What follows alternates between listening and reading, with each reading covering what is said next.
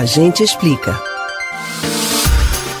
Dividir um copo, uma garrafa de água e até mesmo um batom é um hábito comum entre algumas pessoas, mas que pode trazer riscos à saúde, principalmente em tempos de pandemia do novo coronavírus. Nesse momento tão crucial no mundo, todo cuidado é pouco.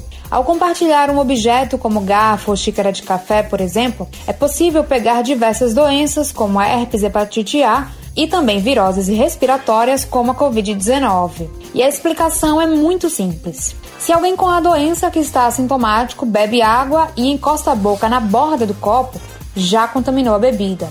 Ou seja, mesmo que outra pessoa tome sem encostar a boca na borda, ela também terá contato com a saliva que encostou na água. Para proteger a saúde da boca, a dica é lavar com água e sabão latas, garrafas e copos antes de serem usados. Não adianta passar apenas um papel higiênico molhado. Essas dicas valem também para todos os objetos pessoais, incluindo escovas e pentes de cabelo, pincéis de maquiagem e o celular.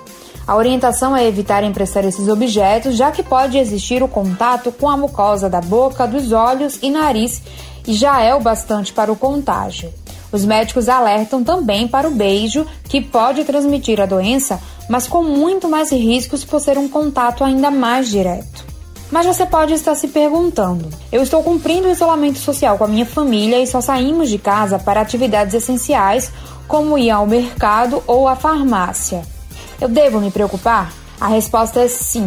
Acontece que em algum momento um morador da casa vai ter contato com alguém de fora, seja o caixa do supermercado ou o entregador do delivery.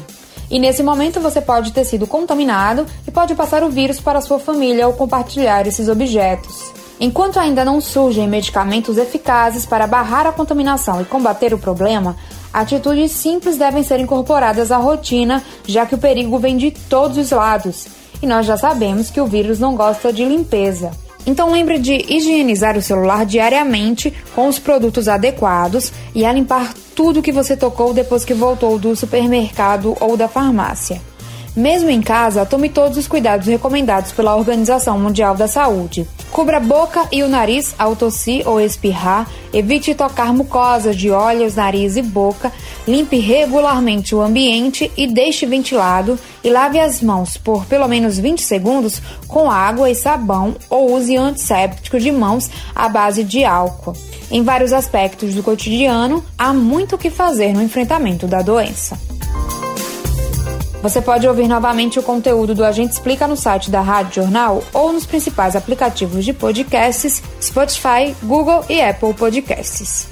Camila Brandão para o Rádio Livre.